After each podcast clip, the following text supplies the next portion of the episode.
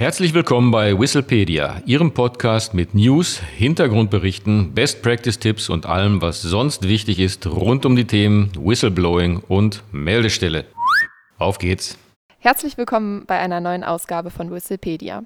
Hier sind heute Caroline Himmel und Martin Walter. Heute soll es um die Beweislastumkehr bei Sanktionen gehen im Hinweisgeberschutzgesetz. Eine hinweisgebende Person erleidet nachfolgend eine Sanktion. Wie ist die rechtliche Situation zu beurteilen, Martin? Schon heute gibt es ja gesetzliche Regelungen, also heute heißt im Vorfeld des Hinweisgeberschutzgesetzes, das ja noch nicht in Kraft getreten ist. Also schon heute gibt es gesetzliche Regelungen, die sicherstellen sollen, dass Beschäftigte ihre Rechte ohne Furcht vor Repressalien durch den Arbeitgeber ausüben können. Und im Mittelpunkt dabei steht das sogenannte Maßregelungsverbot gemäß 612a BGB. Und in diesem Zusammenhang wägt das Bundesarbeitsgericht jetzt im Hinblick auf konkret das Whistleblowing derzeit ab zwischen dem Geheimhaltungsinteresse des Arbeitgebers, dem berechtigten Geheimhaltungsinteresse des Arbeitgebers einerseits und dem Interesse der beschäftigten Person an der Meldung eines Fehlverhaltens andererseits.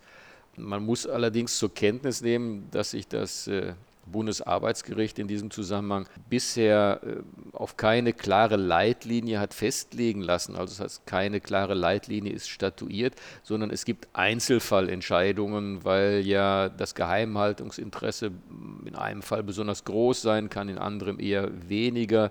Das ist natürlich einerseits sehr flexibel und positiv, aber auf der anderen Seite hat das natürlich zur Konsequenz, dass die hinweisgebende Person mit einer großen Rechtsunsicherheit konfrontiert ist.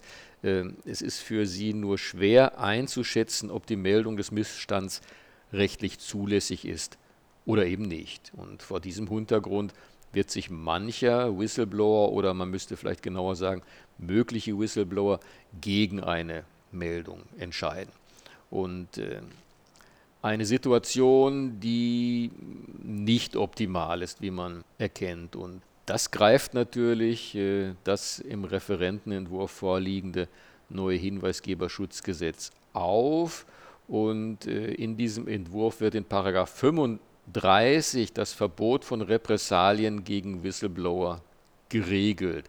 Und äh, ich zitiere mal wörtlich, erleidet eine hinweisgebende Person nach einer Meldung oder Offenlegung eine Benachteiligung im Zusammenhang mit ihrer beruflichen Tätigkeit, so wird vermutet, dass diese Benachteiligung eine Repressalie ist.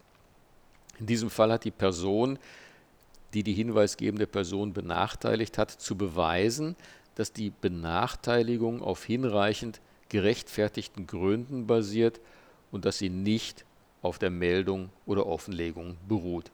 Soweit das äh, Zitat aus dem Hinweisgeberschutzgesetz. Also wenn man es genau nimmt, äh, das Unternehmen oder die Dienststelle muss also künftig beweisen, dass die Meldung nicht kausal für die Benachteiligung war. Die Beweislast wird somit umgekehrt. Und das ist natürlich jetzt eine ganz andere rechtliche Situation, als sie derzeit gilt. Also künftig wird sich das äh, vollkommen umkehren. Und äh, während hierdurch die Rechtssicherheit des Hinweisgebers natürlich deutlich erhöht wird, wird es für den Beschäftigungsgeber künftig erheblich schwieriger, Sanktionen gegen Whistleblower zu verhängen, was ja positiv ist. Somit ist diese neue rechtliche Situation eindeutig zu begrüßen. Allerdings, und das muss man auch erwähnen, muss eine genau hieraus resultierende Missbrauchsgefahr zur Kenntnis genommen werden. Also Beschäftigte können sich ja jetzt durch Abgabe eines Hinweises, können also erreichen, dass sie nur schwer gekündigt oder versetzt werden können. Also eine äh, sozusagen Missbrauchsgefahr tut sich da tatsächlich auf. Äh, ich wiederhole, durch äh, schnelle Abgabe eines Hinweises kann eine mögliche dienstliche Kündigung oder Versetzung vermieden werden. Das muss man auch sehen und dieser Gefahr wird zumindest allerdings teilweise entgegengewirkt durch 37 des Hinweisgeberschutzgesetzes. Dort wird geregelt, dass die hinweisgebende Person zum Ersatz des Schadens verpflichtet ist, der aus einer vorsätzlichen oder grob fahrlässigen Meldung oder Offenlegung unrichtiger Informationen entstanden ist. Ähm, das kuriert das Problem natürlich nicht vollständig, ähm, denn man kann ja einen Hinweis abgeben, der eben nicht grob fahrlässig äh, ist oder mit unrichtigen Informationen abgegeben worden ist, sondern er kann ja schlichtweg banal gestaltet sein. Also es wird nicht jemand fälschlicherweise beschuldigt, aber äh, dann steht man schon vor der Situation, dass dadurch eben Kündigungsschutz erreicht worden sein kann. Ja, welche Konsequenzen ergeben sich für Unternehmen und auch für Dienststellen?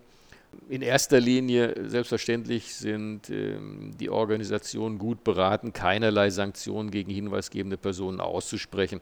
Sonst greift ja auch nach 36 des Hinweisgeberschutzgesetzes die Verpflichtung zum Schadenersatz. Und zweitens, ähm, etwas bürokratisch, aber ich glaube, man muss es erwähnen, wenn man das eben Gesagte zur Kenntnis nimmt. Es erscheint jetzt noch sinnvoller, eine Dokumentation der Leistungen von Personen zu führen, die künftig eventuell zum Beispiel gekündigt oder nicht einvernehmlich versetzt werden sollen.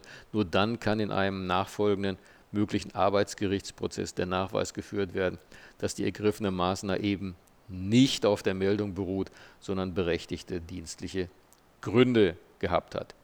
Soweit für heute äh, ein durchaus komplexes Thema Beweislastumkehr bei Sanktionen. Ja, vielen Dank, Martin. Wenn Sie mehr über das Thema Whistleblowing erfahren wollen, besuchen Sie uns gerne auf der Website www.hinweisgebersystem24.de und bei Fragen und Anregungen können Sie uns auch gerne eine E-Mail senden an podcast.hinweisgebersystem24.de.